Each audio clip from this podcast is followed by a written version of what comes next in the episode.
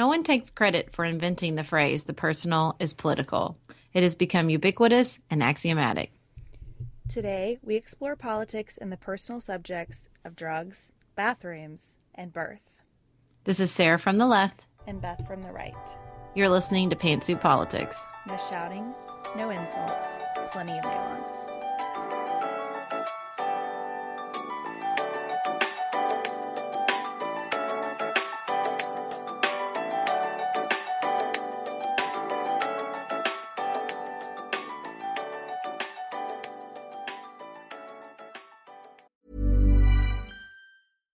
Hey, Dave. Yeah, Randy. Since we founded Bombas, we've always said our socks, underwear, and t shirts are super soft. Any new ideas? Maybe sublimely soft. Or disgustingly cozy. Wait, what? I got it. Bombas. Absurdly comfortable essentials for yourself and for those facing homelessness. Because one purchased equals one donated. Wow, did we just write an ad?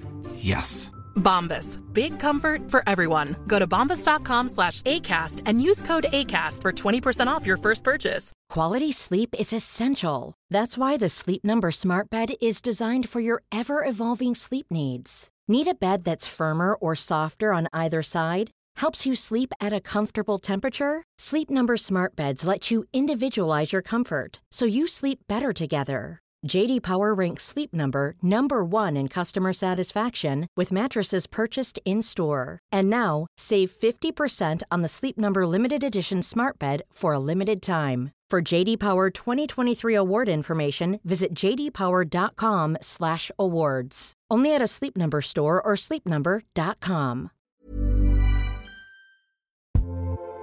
Sarah and I have talked many times about our desire to age as gracefully as possible, and skincare is a huge piece of that.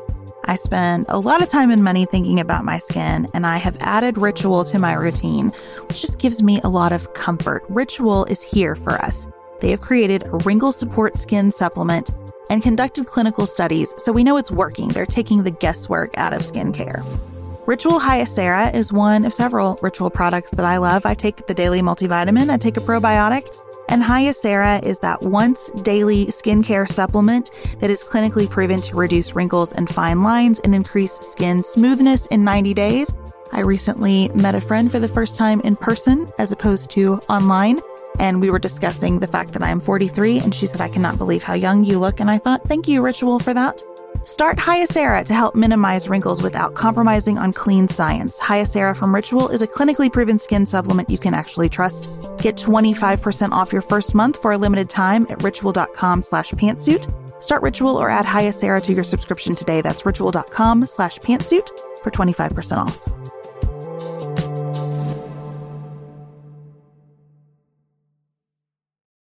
Before we get started on this episode, here's a message from our sponsor.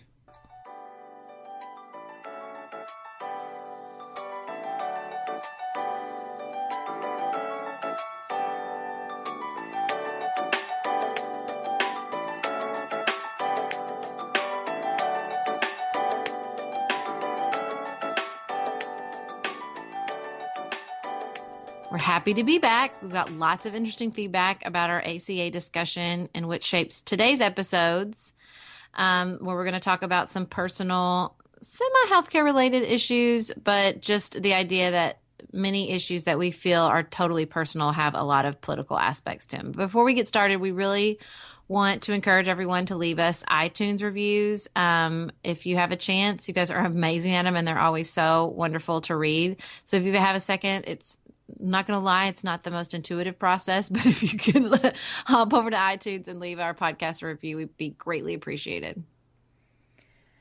I'm so tired of talking about bathrooms, Sarah. I can't, I just feel like when are we going to stop talking about bathrooms? But here we are again. Uh, this week, in addition to the challenge that Loretta Lynch is mounting to North Carolina's law, the Obama administration issued some guidance to schools on their transgender restroom policies, and drama ensued. Of course. Um, I posted a really wonderful article on my Facebook page that I will share in the show notes called Seven Things I'm Learning About Transgender Persons from Baptist News Global, which I wasn't expecting. But um, it was a really great opinion piece written by Mark Wingfield, and I think he did a really good job of t- tackling the bathroom issue and the transgender thing. And you know, I told my husband I'm understanding of the fact that it's at first I, I was the way I felt was we're ta- sort of what you brought up. We're tackling all this very quickly, and um, the the idea of transgender and the idea that gender is a spectrum and not this binary situation. We're sort of foisting this on all on our culture very quickly. But then, you know, I was reading this article and thinking through some things, and the truth is, in in the same way we did not invent homosexuality in the 80s and 90s when it, you know, this movement really took hold, we are not inventing the idea that um, gender biologically and otherwise is a spectrum right now. This is a, you know, there are real, speaking of healthcare, there are real issues and real biological realities with regards to um, ambiguous sexual anatomy and chromosomes and you know all these things they've been around since the beginning of the human experience and just because right now we the government um, is sort of stepping in and making clear that you may not discriminate someone based on this, these biological realities. Like this isn't some sort of cultural movement being being forced on people. I think it's a discussion coming around some real biological realities for people. Um, and also, my husband is an attorney for a school board, and he says like the official thing from the Obama administration is sort of new, but these guidelines have been in place, and there was a couple um, lower court decisions that have been in place for a while, giving school boards these kind of loose, well, not loose, these guidelines regarding how to treat transgendered students. So, I mean, I think it, it continued to, it sort of, it heightened the passion of the conversation, but the reality of the situation is not that different despite the Obama administration's very vocal, um, I don't want to use the word vocal and supportive guidelines, I guess that's what I'll say. Well, you know where I am on the substance of this. I mean, I can't think of a thing that's less my business than where someone decides to use the bathroom. And I think this is much ado about nothing. We just need to respect how people self identify. Politically, I find it a little bit confusing because this is certainly the kind of thing that riles the conservative base.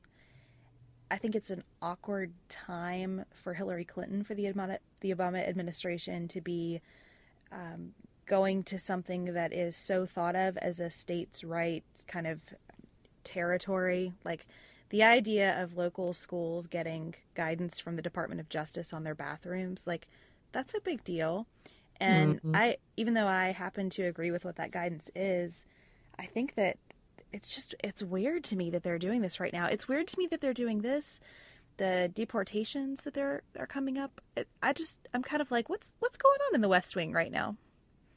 Yeah, I think I I you know I mentioned this before. I think a lot of it is people felt, you know, many people, especially the sort of Democrat establishment, was on the wrong side of history for too long with marriage equality. And I think this is just, we're not going to do it this time. We're not going to be on the wrong time this time. Yeah, but if so, I were Hillary Clinton, I might be like, hey, y'all, I got this, but don't make it harder for me to, you know, move in and take care of these things.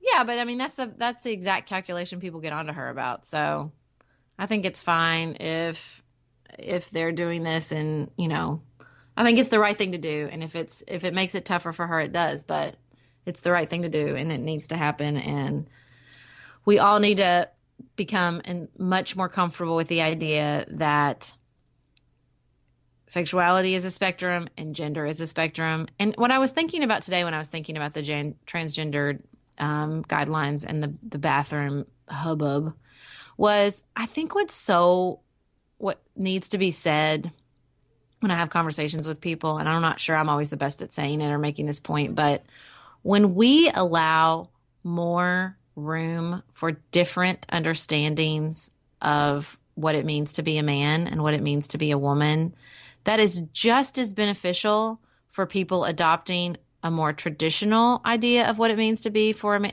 be a man and be a woman as it is for people pushing the boundaries of what that gender identity can mean. And and what I mean is, you know, as someone who is raising three boys, I think a lot about sort of the traditional ideas of masculinity. Even as someone who, you know, fulfills a, a lot of traditional gender roles with regards to, you know, being the primary caregiver at home and all these things, you know, I want more room in my boy's life for if they decide to become sort of the traditional idea of quote unquote what it means to be a man, even within that identity, to allow a little more space and a little more understanding for people who, you know, maybe aren't traditionally minded, but also just, I don't know, just a little breathing room for everyone. Sort of what um, all the single ladies, when we had her on to talk about the book, just let's just allow a little more space for how people become who they are and their understanding of what that means. I think we'll all be happier. I really do. Well, I don't know that we're going to get everyone to gender and sexuality or spectrums, but I, I think there's an interesting conversation to be had about sort of what the federal jurisdiction is over our school systems around topics like this because this really pushes the question of are we talking civil rights or not, right? Mm-hmm. And you and I think that we are. There are certainly people who think that there is a countervailing privacy interest, and we've kind of talked to death the fact that we don't buy that, but it's an interesting conversation and an interesting time for it. Mm-hmm. Hey, guess what? Congress did something on a bipartisan basis. You want to talk about that? I know. I heard. It's so exciting. So, after three years of work, Congress passed the Comprehensive, Comprehensive Addiction and Recovery Act. The Senate passed this 94 to 1. Who was the one? You know what? I didn't even look that up because I was just so happy oh, to see so the 94 annoying. to they 1. They better have been absent or something. Yeah, I'm hoping. And then, well, no, I would think that the five unaccounted for votes would be absences. I don't know who the one is. The House passed it 400 to 5. Um, I do know that included in that five is Thomas Massie of Kentucky, which I wasn't real pleased to see. Um, we'll post articles about this in the show notes, but this this legislation is intended to combat the heroin and opioid addiction real epidemic that's sweeping the country and you know it's a, the the statistics on this are astonishing to me the number of people dying every day uh, the way this problem seems to know no geographic or socioeconomic or other limits. And so I'm happy that Congress has tried to do something. I'm happy that they didn't let perfect get in the way of progress. There's certainly criticism of this act. It doesn't go far enough, it doesn't provide enough funding, whatever. But we have some new grant programs that have been created, some new studies that have been authorized. Um, so I'm I'm encouraged that this happened. Well, and what I thought was interesting is that this came out um, right around the time that uh, the LA Times just released an investigation into OxyContin and the pharmaceutical. I, I forgot which company it is actually that um, that manufactures OxyContin. I'll have to look that up, and I'll, I'll leave the investigation in the show notes. But basically, OxyContin has always been pushed as 12 hour sort of what made it what made it famous was 12 hour pain relief. And they've known from the beginning that it doesn't give 12 hour pain relief.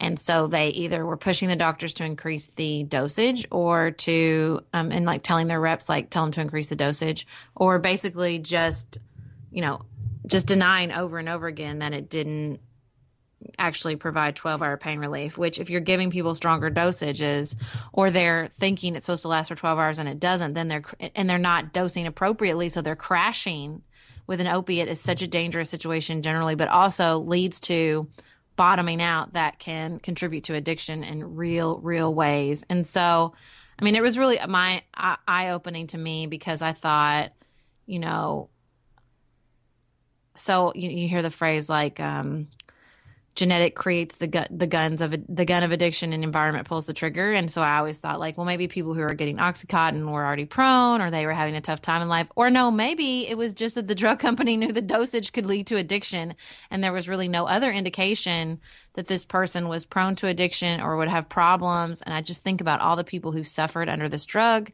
people who have died addicted to this drug or, you know, that that led to heroin addiction, all these things. And I think it's just, so, so despicable.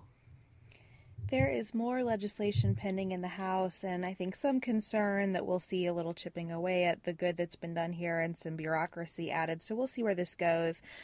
Rand Paul also has legislation pending around a drug that is used to treat heroin addiction. And it's a drug that's being used right now, but there are some severe limitations on prescribing the drug. And I think his legislation is about chipping away at those limitations so that the drug can be used more prevalently. Um, living in an area that is really under siege from from heroin, you know, I am supportive of any efforts to get more people in treatment in the most effective ways possible. We are mm-hmm. um, right along a major interstate um, here in Cincinnati, and it's it's just unbelievable to me the amount of drugs coming into the state of Kentucky from this area. And something has to be done. And, you know, I, I don't know. I, I think it has to be hit at all levels because this is not a local problem. It is a local problem, but it's not just a local problem, right? So we have local governments working on this. Um, I hope that the Kentucky State Legislature will legislature will take a break from, you know, wanting to kill each other and do something about this that's productive on the state level. But I'm happy to see this is one instance where I'm happy to see the federal government taking some action because I think this is a federal problem. Yeah. Yeah. So the last thing I wanted to bring up is marijuana. you know, since we're on the drug kick, um, the Ninth Circuit is considering a law that was also passed with bipartisan sponsorship uh, that prevents the Department of Justice from using their funding to prosecute people who are in compliance with state medical marijuana laws. If you'll recall, we're still in the bizarro world of the federal government saying that mar- marijuana is illegal and certain states saying, not here. Um, and even though federal law is supposed to supersede state law, we have Congress acting, at least in the medical mar- marijuana context, to say, well, you're not going to enforce the federal law against the states. So it's a really interesting scenario, should make for an interesting opinion, especially when you think about where the Ninth Circuit is located. But it made me realize, Sarah, that we've never really talked about marijuana on the show. I wondered what your thoughts were about legalization. Uh, funny story on that uh, I side with quiz. The only question I did not align with Hillary was marijuana. I, she thinks it should just be legal for medical usage, and I think it should be legal across the board. That's interesting. Yeah, I have no problem with marijuana. Well, my feeling about marijuana is I'm, I'm not, I don't understand why you could smoke and drink but not smoke marijuana. So, whatever. Godspeed. I have no problem with the legalization of marijuana that's kind of where I am. I mean, does it make me excited to think about marijuana stores around every corner? It does not. But in the medical context, particularly, mm-hmm. I think why would we not use something that grows in the ground instead of something made in a laboratory? Yep. And then when I think about the line between medical and recreational and how artificial that will become and semi absurd, and to your point about cigarettes and alcohol, I mean, I just think can we just move on?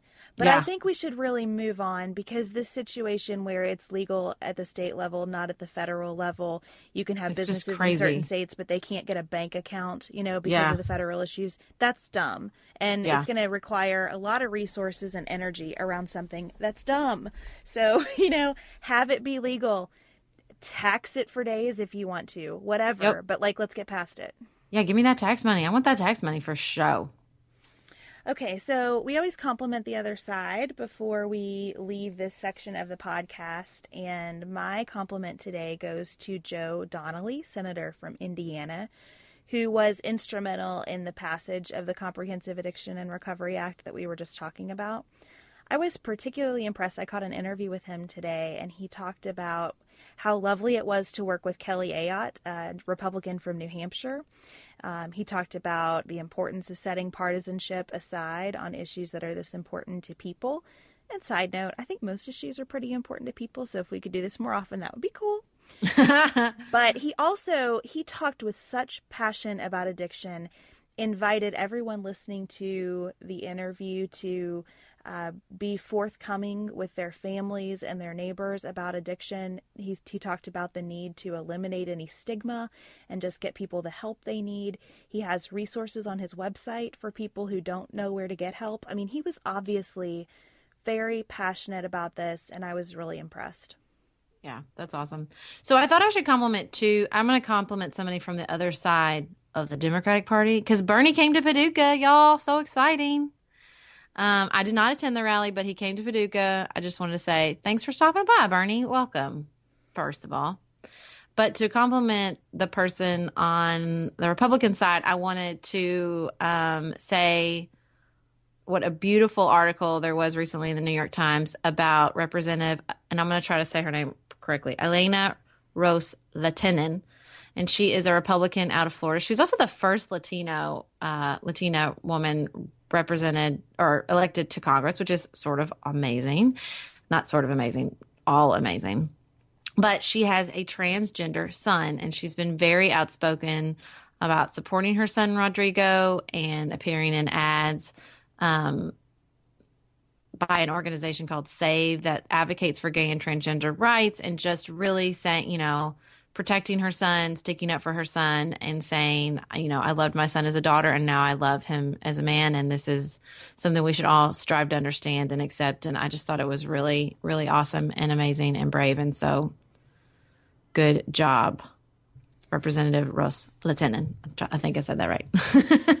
Well, continuing with our theme of the personal is political, uh, we're going to go real personal for the suit today and address a question that we got in response to our Affordable Care Act episode and something that we've heard from a number of people about since we have started the podcast birth.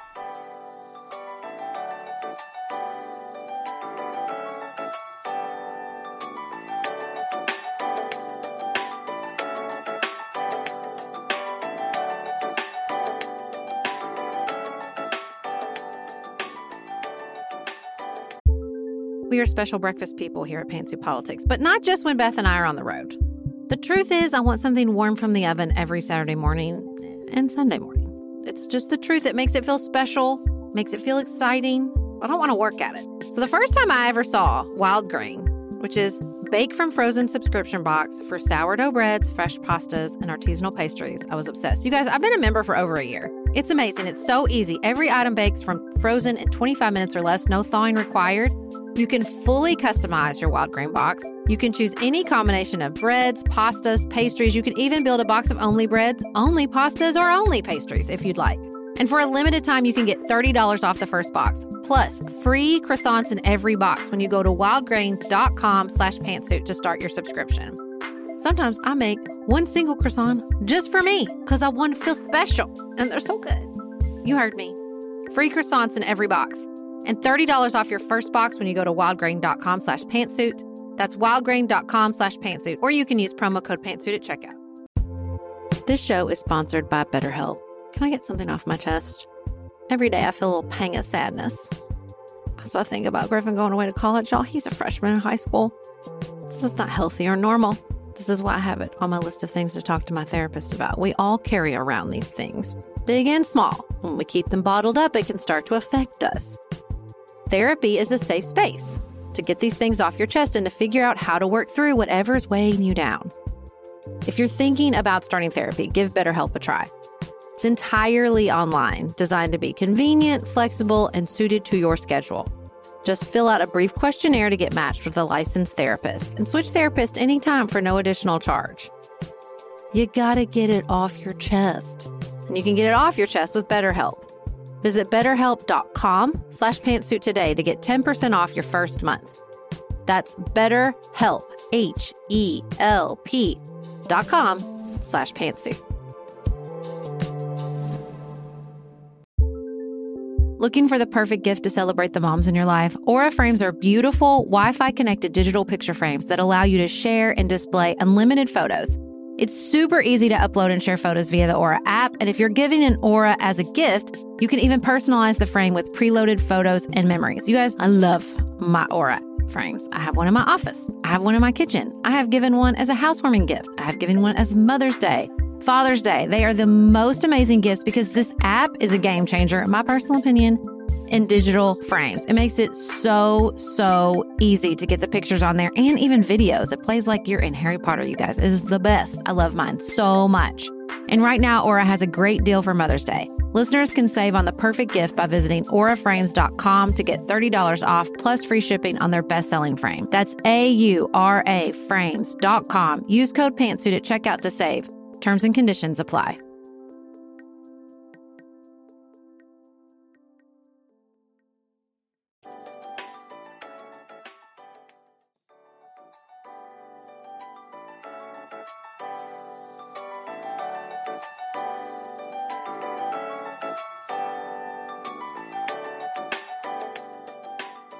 Well, Sarah, a couple of times we've made sort of side references to our feelings about how birth is conducted in the United States and how it's talked about and the impact of that on feminism and issues of equality generally. And then we got a really nice email from a listener after the Affordable Care Act episode saying, Hey, could you say more about that? And that's not the first time we've heard that question, so we'll do that today. It's basically my favorite thing to talk about. I, I mean, birth, birth is like more fa- Paul. I really, really love talking about politics, but if I could do a podcast that just talked about birth, I guess I could. I mean, I just know they stopping me, but it really is like one of my most favorite things to talk about. I think before we start, because we both are on um, kind of the same track on this issue, we mm-hmm. should say I, I also think that we both are very much in the camp of women should do what women want to do. And bodies are your bodies. and, you know, I don't want anyone to feel disrespected by the choices that we made and that we talk about. And also by the way we talk about the information that women are given in this process. So, um, nothing that we say is meant to insult anyone. It's just meant to bring to light some issues that I think we both feel really strongly about. And I also would say that if you aren't into birth and you maybe wouldn't listen to a podcast that was all about birth, hang with us because I think that these issues really do have an impact on the cost of healthcare and they really do have an impact on the way uh, men and women relate to each other generally. Absolutely. So I'll go, I mean, I'll just go first and talk a little bit about my my personal journey. I actually was telling somebody this the other day. I think it started in college. I had a Transy where we both attended um, school. We, I had we had a religious professor, religion professor. I do not remember the class. I do not remember how he made birth work in the in the um, sort of context of this religion class, but his wife was really into home birth and natural birth, and we read a lot of. Um, there's a really popular French doctor who sort of brought home birth back and we read a lot i think his name's Michel Odent i think that's his name. Um, and he i read a lot of his stuff and it got me thinking about um, why we do the things we do in the united states in obstetrics and if it's really the best um, sort of approach for women and children. And so that was like that planted the seed. And then the documentary business of being born came out and really wa- rocked my world. And i think when in college i thought like well i'll just go to a birthing center. Like that sounded like this the super safe like the middle ground. Like you don't really want to have a baby in a hospital so let's go to a birthing center. But once I saw business being born, I'm like, oh heck, who needs a birthing center? I'll just have a baby at home. And I also had in in law school, I had a torts professor who was really into medical error. And listen, you spend a couple like months studying medical errors, hospitals will not feel like safe places to you. So I think that that was the other sort of brick in the wall. And so I started. I got pregnant in D.C. and was a t- was going to a home birth clinic with some midwives, and then moved back to Kentucky, which is not a home birth friendly state. We're working on changing that law right now but was lucky enough to find an amazing midwife who serves primarily the Amish and Mennonite communities around where I live. And um, I'll never forget, I was on the phone with her and I was like, Well, you going to do this? Do you make me do this? Do I have to do this? And she said, Honey, you can do whatever you want, but I'm not going to make you do anything. And I thought, Sold, that's about when my, my baby. So I had Griffin in uh, May of 2009. He was nine pounds and seven ounces. I gave birth to him at my mother's house. Um, I had Amos two years later at my mother's house with the same midwife. And then my darling Felix, three and a half years later, in a snowstorm. So my midwife could not get out of her house. And so I actually had Felix at a hospital 16 minutes after I got there. He was delivered by the head nurse. And then I rolled out five hours later. I was like, peace out. Give me those against medical advice. I'm leaving. And I signed all the sheets and I left. And um, it was a it was a fine positive experience. I didn't have it except for the late the nurse who kept trying to give me a, an IV as my baby was crowning, which I was like, you have to stop that. I can't take it. But other than that, it was a, a positive experience, and they were all nine pounds, and it you know birth having a home birth a natural home birth was really one of the most positive experiences of my life. I tell people there's this I, I so often talk to friends who had had birth and it felt like they they talked like they'd survived a battle, like survived a war, like they were sort of traumatized. And I did not want to feel like that. I did not want to go into motherhood feeling like I'd been, you know, not empowered, but just overwhelmed and beaten down. And so I did not, I mean, I, when I had Griffin, I felt totally empowered and totally, um, and that's where I think you get into the sort of the feminist and political aspects. I, I wasn't treated like I was ill. I wasn't treated like I didn't know what I was doing um, that my body was sort of the enemy that needed to be tamed, or I don't even know what. I just I, I gave birth to my son standing firmly on my own two feet, and that's not a metaphor. I really was, and I just felt very empowered by the whole experience, and it was. I couldn't have asked for a better way to enter motherhood, and um, I'm a huge advocate. I don't like I said. I mean, if, if a hospital is a place that you feel safe, I think as long as you are in a situation in which you know, I had a friend who really wanted a natural birth and ended up with a C-section, but she had an experience in which she felt like she advocated for herself. She was listened to. Her wishes um, were met every step of the way, and so she didn't. She, I mean, I, I expected to go. She wanted a natural birth so badly. I expected to go talk to her and find out, like, to find her kind of deflated and sad and she and it was such an amazing thing to see her like it really opened my eyes to the situation. Like it's it's about being feeling like you can advocate for yourself feeling like you can you're being heard and um, that's really what it's about. And she felt that way even though the outcome was not what she wanted and she you know sort of um, was really in a positive place as she started that parenting journey. Well i had two hospital births um, mostly because I wanted to respect my husband's very strong preference about having our children in hospitals. Um, and I have told him maybe 10% jokingly that I'll try not to always resent that because uh, I definitely did not want to have our babies in hospitals. And it was a fight all the way to have the kind of experience I wanted to have. So, um, with our first daughter, Jane, who is five and a half now, I was late, um, which I, you know, kind of resented the idea that they even knew I was late. You know, I thought you're just guessing, you don't know, you know. And um, week 42 rolled around, and I could just tell by the way my OB was talking to me that in his mind we were already in a C-section situation.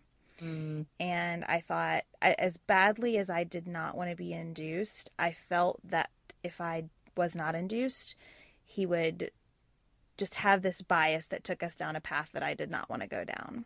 And so I very reluctantly agreed at week 42 to have Pitocin. I negotiated that situation with my OB as though it were a legal contract, and and I said to him, "I will walk out still pregnant, um, so just be aware that I'm not going to have a C section just in the sense of like, get this baby out. If yeah. she's healthy and I'm healthy and it doesn't happen today, then it doesn't happen today. And bear in mind, like, I was miserable. Like 42 weeks pregnant is an unhappy place to be, yeah. but that's where I was. And so uh, went into the hospital. It took six hours of increasing my dosage every 15 minutes to start Ugh. labor. And once it started, it was on and um, I had my daughter very quickly after that. I think it was maybe three or four hours, but it passed in what felt like 10 minutes to me. Um, I did not have an epidural. It was very intense. Um, yeah, there's there's special special ribbons for people who get through pitocin without epidurals because that's a that's not that's a whole another ball game. It was definitely a ball game, and at one point there was one moment when I thought, I don't know if I can do this. And I sort of, in the corner of my mind, heard a nurse saying that the contractions were too close together and that they should probably turn the Pitocin down. And I remember yelling, turn it off. Like, it's happening. We're here. You know? And then after that, it was fine. And Jane was 10 pounds. And, um, and it was, it was fine. You know, I did not, I was a little bit mad uh, with both of my daughters, but I was happy to have felt everything that happened. I felt good after she was born. I felt like I think people must feel after running a marathon. Yeah. You know, like tired but accomplished and super proud of myself and uh, lots of good chemicals, you know, surging through my body to get me through the beginning of motherhood. Somewhat similar situation with my second daughter. Um, and talking to my maternal grandmother, I realize now that I think I just have a longer gestation period. You know, that's a thing, and Yeah. it's not accounted for in our cute little iPhone pregnancy apps. But I think that was going on with me. But anyway, I was late again. Um, I did go into labor naturally, but very, very slowly. And then we got into the situation of water broke and what, you know, it hasn't happened yet. And my blood pressure started going up with all that conversation. And then I said, you know, my blood pressure is going up because I hate this hospital and I hate all of you people and I don't, I just want you to leave me alone. But nonetheless, they started freaking out. And so I'm having contractions and they're actually trying to draw blood from me. Yep. That's And- what they, yeah, I was, yeah. Yeah. I mean, Yeah. worst experience of my life. I, mean, literally said, you have to stop. I can't do that right now. You're they gonna have to finally stop. did stop. I mean, I was so upset and frustrated. I walked into the bathroom. I said to my husband, "Like, let's just lock the door and have the baby in here. I can't, can't take it anymore with with all of these people." But um, the doctor then came in and started talking about inducing because of concerns about my blood pressure. And Sarah, I have never in my life so lost my nuance. Let me just tell you, I was so mad. And I just decided, like, I'm pushing this baby out right now. And I did. And, um, the doctor was shocked and and I feel a little sad that she came into the world in a fit of rage, but that's where I was. and so Ellen, who is now 10 months old and wonderful, was 9 pounds and 10 ounces and also born without any kind of drugs. And so again, like good experience in terms of like how my body worked for me and how I feel like my baby and I worked together and another fight with the hospital. It's just it's amazing to me how um, how much wisdom you have as a woman in this situation and how flatly ignored that wisdom can be in conventional medical settings. And look, I had in both cases OBs who are known as like the natural birth OBs in Cincinnati. Like this community is a small one and um and I had the best and it was still a battle. Yeah. I mean, what I tell people is that it's such a different experience to have a baby at home because, you know, my midwife, for, I mean, first of all, she's clearly passionate about natural birth, or she, I mean, she's basically committing a felony. She's practicing medicine without a license because in Kentucky they don't hand out um, licenses to home birth midwives. But again, working to change that law. And so we'll leave information about that in the show notes if you're in Kentucky and you'd like to get um, call your legislator and be supportive of this change, which would be fantastic. Um, but she, you know, she her kids are grown. Her husband's a truck driver. She's I remember r- right before I had Griffin, they said you need to have a midwife who's uh, about had had delivered about 300 babies because at that point you've seen everything. And Griffin was like her 300th baby. And at this point, I mean, when Felix, Amos was born only two years later, and she was up to like 500. I don't even know how many babies she's delivered at this point. It's a lot. Um, and you know, she is comes when I go into labor. She stays until I have the baby. She stays for hours later. She comes back to my house to check on me.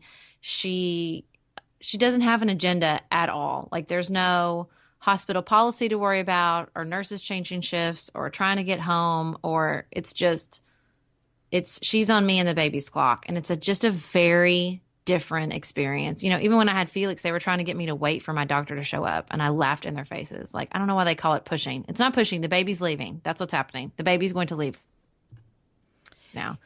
Well, yeah, Um, when you haven't couldn't stop had that any, train if you wanted me to. That's right. When you haven't had any pain medication, Um, I mean, I've never had it, so I don't know what the sensation's like in that respect. But it there is there are no choices, right? No. Like your body is just doing its thing. It's going to do its thing. Get out of the way. You're there. Yeah. And so, you know, she's just a very, I always tell people, like, my midwife said, go jump off the roof, I'd be like, okay, where's the ladder? That's what I'll go do now. Like, I just trust her so implicitly. I know that she has nothing but me and the baby's health and safety in mind. And, and just sort of, there's just no other, and I don't think that means that, you know, OBGYNs, I, some of my dearest friends are OBGYNs in this town, and I just adore them. I think they do a great job but they have other factors to consider. They just do. And that doesn't make them a bad person. It just means that they've got other um, things weighing on their decision making. And so when she comes and she's just by my side until it happens, it's just a very different experience. I didn't have to sort of, I was just zen the whole time. I didn't really have, the only time I remember thinking with Griffin, I remember thinking like looking out the window because it was like 10 in the morning when I, my labor started. And I thought, if it gets dark, I'm going to feel discouraged. Like that's the only thought I remember having. Like if the sun sets and I'm still here trying to have this baby, it's going to feel frustrating. But it didn't. He was born at like 3:30 or something. But you know, that's all I could just really stay in the zone and not worry about time and not worry about people asking me questions or changing my or trying to put an IV in my arm and like I just there was nothing else I had to think about except for just listening to what my body was telling me and doing that and moving in the where I wanted to go. And you know it was an incredibly positive experience. And um I think where the political comes into play here is there is a lot of um treating birth as sort of an illness or pathology to be fixed and to be solved. And I do think there's feminist aspects of that. I think there is um aspects of um women's roles and women's bodies not being respected and being seen as something to sort of you know control and create a framework for and plug them through. That's that the article we rec- that we put in the ACA and we'll put it again uh Atul Gawande's which links it all to the APGAR score which is once they could have these numbers to really grade what was happening that's when things really started to change and you really wanted the um the outcome was all that mattered. Like I have a, I tell this story. I had a friend who had a, a really wanted natural birth and had a C-section, and I just met her. I hadn't seen her in a, many years, and we were at a baby shower, and she said, "I know all that matters is the healthy baby," and I said, "You know, I don't think that. It's not that I don't think the healthy baby matters. I'm like, of course it matters, but it's not the only thing that matters. You feel traumatized by your experience. You wanted one thing, and you didn't feel listened to, and you didn't feel like you got the experience you wanted, and that's important too." And she burst into tears at this baby shower and was like, "Oh my god, thank you so much." Like she just didn't feel listened to and she didn't feel like she came in and was, you know, she had the experience she wanted. And there's just this very um way that a lot of people talk about birth and I think that they're just they're they're they're not they're sold sort of a bill of goods of you know, just get in there, slap in the epidural, you know, all that matters is a healthy baby. I just think there's so much more going on with regards to the hormones and how it affects your emotions and how it affects your recovery.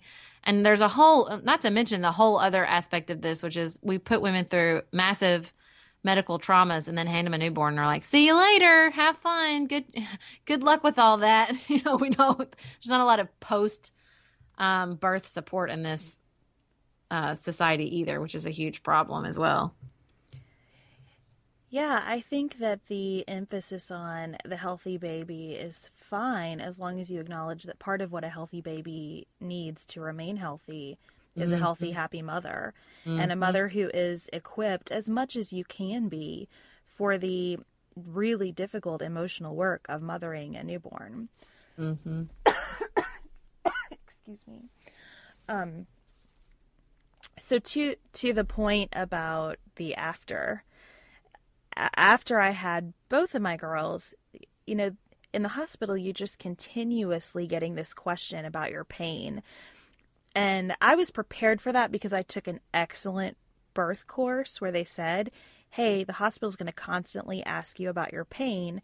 and that's going to get into your head unless you tell them to stop asking. Mm. And so I did stop asking. I, I did tell them to stop asking during labor, but then afterward, you know, can you rate your pain one to 10? And I just like had. I don't know how you rate pain. I just don't know how you rate pain. Well, it's so annoying. I mean, I, I finally said to one nurse, I am not in pain. I'm uncomfortable. I am super uncomfortable. Yeah. I'm not in pain. And they asked me if I wanted pain medicine, even though I wasn't complaining of pain.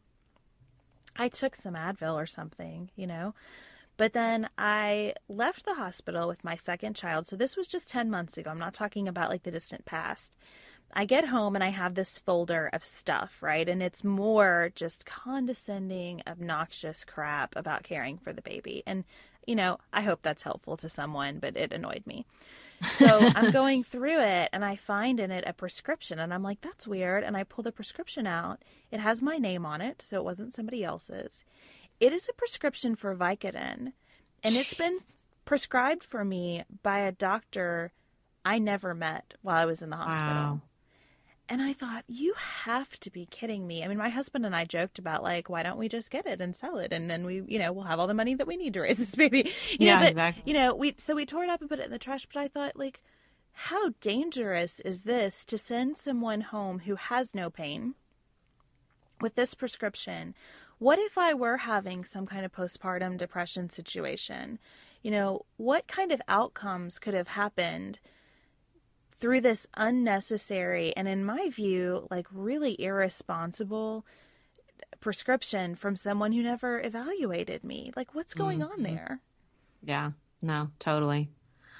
And so when you I, think about the cost of healthcare, right? One, we're we're getting treatment often that we don't need or want because of whatever protocol doctors are paying attention to. I do think we have to ask ourselves about uh, tort law here too, because as much as I believe in the right of someone who's been wronged to seek redress for that wrong, we're in a situation where concern about liability is jeopardizing outcomes, not improving them. And then we have an unnecessary prescription happening in who knows how many situations leading to potential addictions. I mean, what are we doing here? Yeah. Well, and when I studied that in our our that tort law class where we really focused on medical malpractice and medical errors and what that means. I mean, it's such the, the truth is you have these suits to to as best you can help the person who has been harmed, but they don't really affect the medical community in any real like they don't change anything. They don't reduce medical errors. They don't change policy for the most part. Um, so i think that's you know something to always remember. As far as cost with particularly associated with birth i can tell you that um, what my midwife charged me for griffin's birth was $1600 now i th- I think that was only for half of it. So I think with no, I think it was $1,600. And that was every visit, every prenatal visit, not including two weeks of postpartum care after he was born. She would come to the house and check on me. And, you know, she noticed with Amos when I was starting to have a little postpartum depression, she was way, way too ready to, you know, sort of interact with me in a way that I don't think most doctors would. Be just because when I would go see my midwife, it wasn't I would go sit like I would what I would see an obstet um OBGYN. I would go in to her little clinic and I would or she would come to my house and we're talking like an hour an hour and a half of me and her talking. How's your diet? How are you feeling? Where are you uncomfortable? What's this? What are you worried about? Like she it was total care, real total care in a way that I don't think happens very often in the traditional hospital setting. And so with when Amos came along and I was, you know, still trying to take my two year old to library story time and be super mom while I had this newborn. Not a good plan. Don't do that, y'all. Skip it. Doesn't work out well. Um, she was really great about sort of noticing like you're doing too much, you're pushing yourself too hard. You've got to chill out. Um, and really intervening, I think that in a way it could have gotten much, much worse. So then I had Felix, and I, I believe the bill for his birth at the hospital, and we got there at three in the morning. I had him 16 minutes later, and we left, I think, at about maybe nine after the pediatrician saw him. We, we checked ourselves out at like nine. So about six hours. That was $6,000. that was the bill from the hospital. I never moved to another room. I didn't go to recovery. I did take a shower, which they were, you know, sort of dumbfounded because most people, she said, most people have an epidural and they can't walk. So we don't really know if the shower even works. Great. Well, I want to take a shower. So, um, you know, it was a huge expense where I think for several hours in the hospital, whereas with my midwife, you had a total care package for a sixth of the cost. So, you know, I think that I really wish we would come around to, and home birth's not for everybody, but for the people who want that model of care, who are low risk and um, are qualified to have it, it could it could be such a savings, a cost savings in our healthcare um, industry. Sarah and I have talked many times about our desire to age as gracefully as possible, and skincare is a huge piece of that. I spend a lot of time and money thinking about my skin, and I have added Ritual to my routine, which just gives me a lot of comfort. Ritual is here for us. They have created a wrinkle support skin supplement and conducted clinical studies, so we know it's working. They're taking the guesswork out of skincare. Ritual Hyacera is one of several Ritual products that I love. I take the daily multivitamin, I take a probiotic, and Hyacera is that once daily skincare supplement that is clinically proven to reduce wrinkles and fine lines and increase skin smoothness in 90 days. I recently met a friend for the first time in person as opposed to online. And we were discussing the fact that I am 43, and she said, I cannot believe how young you look. And I thought, thank you, Ritual, for that. Start Hyacera to help minimize wrinkles without compromising on clean science. Hyacera from Ritual is a clinically proven skin supplement you can actually trust. Get 25% off your first month for a limited time at ritual.com slash pantsuit. Start Ritual or add Hyacera to your subscription today. That's ritual.com slash pantsuit for 25% off.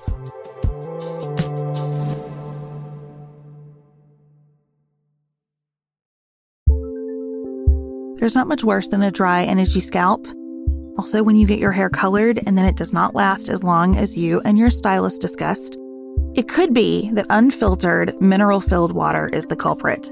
Hard water is a leading cause of damaged hair and dry, irritated skin, and about 85% of the United States uses hard water, filled with dissolved minerals and added chlorine.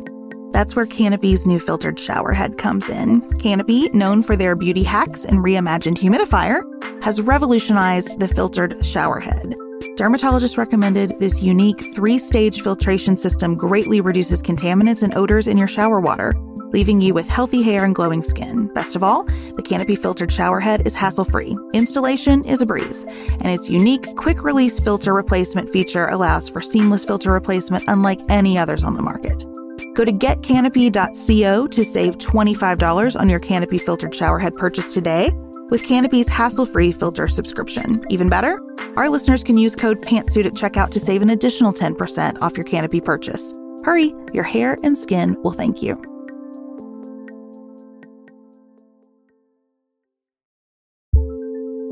Do you want a bra that's sexy or a bra that's comfortable?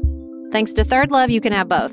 ThirdLove was started to take all the frustration, ick, and ugh out of bra shopping. That's why they make solutions for every bra problem, aka problems.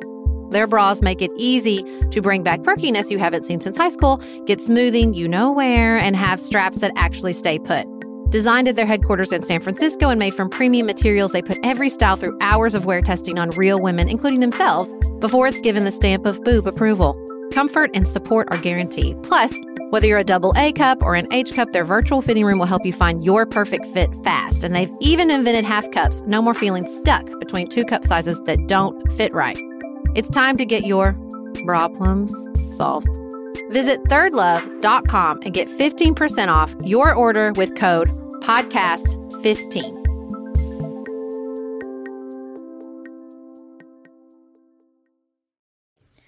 Well, and the thing that I really want to emphasize in terms of the politics of all this is that I think this is a scenario in the most basic way where women are told that the most fundamental things about being women are not a match for the perspective of men. Mm. I mean, I and I don't mean to be ugly about that. This is a conversation I've had with my husband a number of times. As much as I love him and know that his perspective on birth comes from a good place of wanting to take care of me, it it does really anger me that I respected his opinion about the hospital more than I respected my own perspective, which was sort of I'm a mammal and I can do this. Mammals are made to do mm-hmm. this. And I will say that, like, if you need sort of a mantra, if you're pregnant and you're trying to get through that, like, that helped me a lot just to kind of remember, like, we're built for this. We are made to do this. Every instinct that we have, wh- whatever path you choose, right? If you want to get an epidural, do it. That's fine with Yep. me.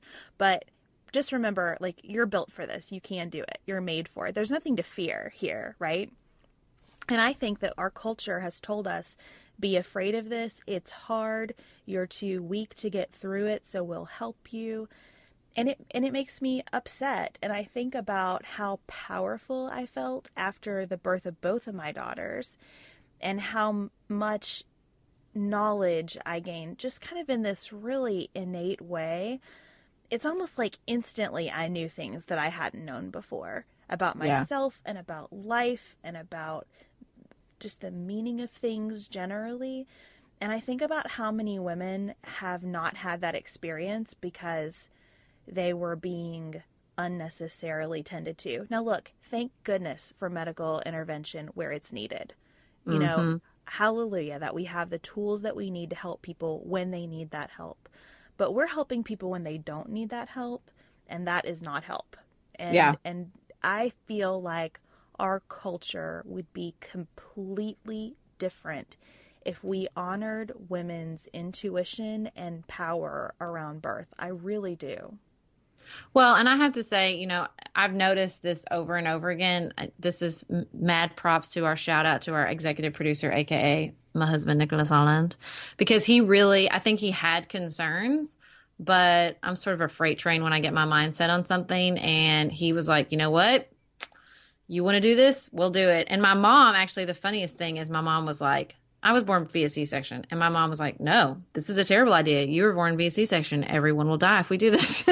and we watched the, and my grandmother was sort of the same way, and that we watched The Business of Being Born with, I watched it with my grandmother and my mother, and it was a totally fascinating experience because, you know, with, they go through the history of obstetrics, particularly in America. And so my grandmother had, three children um, that were actually my mother and my uncle were breech. Her first child and her second child were breech. She had them uh, vaginally via, but she had twilight birth, so they knocked her out. She has no memory of it. And so to watch her um, perspective on the history where they talk about twilight birth, and then they talk about C sections. They talk about um, you know that a lot of C sections happen like at three thirty at the end of the shift, which is when I was born, and my mom like watching sort of my mom had been telling herself this narrative my whole life, which is I wouldn't put my head down and it was sort of my fault. And that's why she couldn't give birth to me. And she's watching this movie and like 30 minutes into the movie, she's like, okay, you can have the home birth here. I'm convinced. But then we kind of continue to watch it and she's like, oh my God, like I remember wanting to walk around and they wouldn't let me walk around. I remember just thinking like, if you let me move, I feel like I could do this, but they wouldn't let her get out of bed. And she's like, "Oh my God, you were born at 3:30. That you were born at the end of the shift." Like just watching these sort of realizations wash over her. Because listen, the reality for me talking about birth is I've had two home births. I've given birth to th- three babies naturally. They were all over nine pounds. So I bring up a lot of stuff in people when I tell my story. And what I tell people, and what you know, kind of what I say is the the reality of the situation is in America and in certain states the the C-section rate is 40% upwards sometimes lower sometimes uh, even higher and it should be around 16%. So people are getting C-sections they do not need. Nobody wants to think they're the person that got the C-section they did not need. Although I have I have a friend of mine who I tell her I tell her we're the perfect tag team because she will say like I did not need my C-section. This is where I went wrong, and like we're sort of a an interesting side by side comparison. But like, you know, we kind of have to acknowledge that, and we have to say, everyone should be empowered and yes no one sh- no one should feel guilty for what they chose or what happened to them. But if we're going to have an honest conversation about the state of obstetrics in america we have to acknowledge that people are getting c-sections they do not need statistically not because of our diverse population or any of that. Like mathematically is not going to put a dent in the difference between where the c-section should be according to the world health organization and where it is. So you know, we have to talk about this, and there's so much emotion tied up in how you become a parent and how you give birth. And, you know, we have to sort of find a nuanced way to talk about this without judging each other. You know, I have dear friends who chose elective C sections three times. They're not any worse mothers than I am in any stretch of the imagination. And I'm not a better mother because I had natural birth. We kind of have to set all that aside and just talk openly but i think it's really that the politics of it is so difficult because like you said there's just so much tied up in how people talk about their own bodies. And you know everybody think it's sort of like i feel like the way people talk about women in politics you know everybody thinks their position on like maybe whether they should run sort of i think about it the way i think about when i watched um, raising miss president for the first time. I thought all these thoughts were just my internal totally unique personal p- opinions of my life and my experiences but y'all we're all affected by this. No matter how much you feel like well this is just what I, what matters to me what matters to you is affected by the by our culture by what we're the lessons we're give, given about what a woman's body should look like what a woman's body should do what a woman's body should be used for or by. Like those affect all of us and i think a birth is a really interesting political space to see that message and to see the cultural values we hold about motherhood and women and our bodies come to fruition. And we all want to think it's this complete because it is it's a it's a the paradox is true. It is both an incredibly personal journey full of personal decisions that affect the the the you know the the very soul and heart of a person becoming a parent for the first time like all that. But it's also wrapped up in huge cultural messages and societal values and political issues. They are both true. It is a space where both coexist, and that's why it's so fraught, but it's also why it's so important. And I think on both levels, it begins at birth because for me, the power of having given birth and fully experienced every experiencing every aspect of that and advocating for myself in the medical context really set the stage for me to make the decisions that I have made since as a mother. And you know, we we've talked before um, how I don't do mom guilt. I think that started from just this innate sense of like, I got this. I know what I'm doing. You know, I I don't need a bunch of guidance. What works for me isn't going to be for everybody, but it's going to work for me and it's all going to be fine. And I just think that we really have to support women in connecting mm-hmm. with that sense of wisdom from the beginning instead of telling them that it doesn't exist. Yeah, absolutely. Since we're doing the mom thing, we're going to move on in the heels to talking about transportation of families. Stay with us. We're going full mom.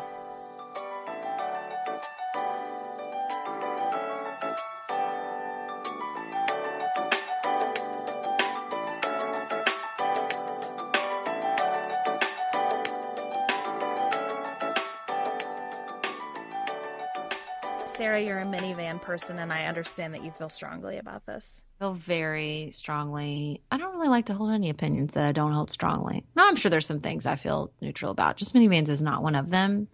I really love my minivan, and I recently got a new minivan. Um, we bought our old minivan. It was like a 2005. It had a million miles on it because we just need we were adding a second car, so we didn't want to like blow the bank. But the transmission died, and I got a brand new one and I love my minivan. And I feel that everyone with small children not driving a minivan is suffering unnecessarily. And I understand you're in that group of people, Beth. I do not feel that I'm suffering, though, I have to say. Sorry, I'm just telling you right now. Well, I'm not anti minivan. I am neutral as to minivans. Uh, but for me, I chose a small SUV. I had a car. I drove an Altima when Jane was a baby, but when we were pregnant with our second child, I got a small SUV. I love my SUV very, very much. Um, it is not particularly roomy, but it is so easy to get in and out of. It's so easy to park. Um, I went a little bit overboard in buying a nicer car than I ever thought that I would buy. Let me just tell you how that was worth every single dollar I spent. because I spend so much time in the car that having a car that I enjoy is a big deal for me and also kind of helps me get over some of my issues with cars that I just have in, because of life experiences. It's it's a wonderful thing and it works with my kids and it works for groceries and all the things that I need to do. So, I don't feel like I'm missing out on anything from the minivan with my small SUV. I definitely feel that I suffered in my Altima now that I have like that frame of reference of like being up a little bit higher and dealing Oh, with yeah. car seats and strollers and stuff Okay. it was we you know we were really pushing it with the car and the, So, I and the mean, children The key with the minivan, the reason the minivan is paradise if you have children, it really doesn't have to do with the the like my friend, I think she just got a pilot or something, and she and she has all these nice options. That's great. It's not about like the DVD and all the stuff they put in there. Although I really do wish I had one of the ones with the vacuum. That would be nice. But it's the sliding doors. It i don't know how my life would work if I I mean, I don't know how many times a day I let Amos in the car, but I don't ever have to walk over to that side. I open the door for him, him and Griffin get in, they strap themselves in, I close the door. Like I'm having I'm shuffling um Amos or I'm ho- I'm holding Felix, I'm trying to keep Amos from running in traffic. I don't have to open a door, then walk around and open another door. I press the buttons, I put my kids in, I get in the car, I close the buttons. I mean, it's just it's all about the automatic sliding doors. And my friend Elizabeth makes a good point, which is you also, as they get older, don't have to worry about them banging the doors into other people's cars, which I hadn't even thought about yet. It's just it's the sliding door, people. It's that's the key to happiness. Well thanks for joining us for another episode i know that this one was a little bit out there but we appreciate you uh, coming along board with us next tuesday i think sarah we're going to talk about how to talk to donald trump supporters is that our plan Um, either that or we might have um some guests. There, the, the scheduling is still up in the air, and hopefully, I'll have some good news to report about my election. Hello. Yes, we're all sending you good vibes this Yeah. Tuesday when Kentucky votes. So go Holland for Paducah. You can, as always, visit our website, pantsuitpoliticsshow.com. Uh, get a t shirt before they're gone, which is going to be really soon.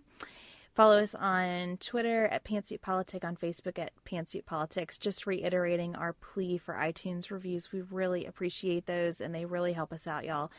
And until next time, keep it nuanced, y'all.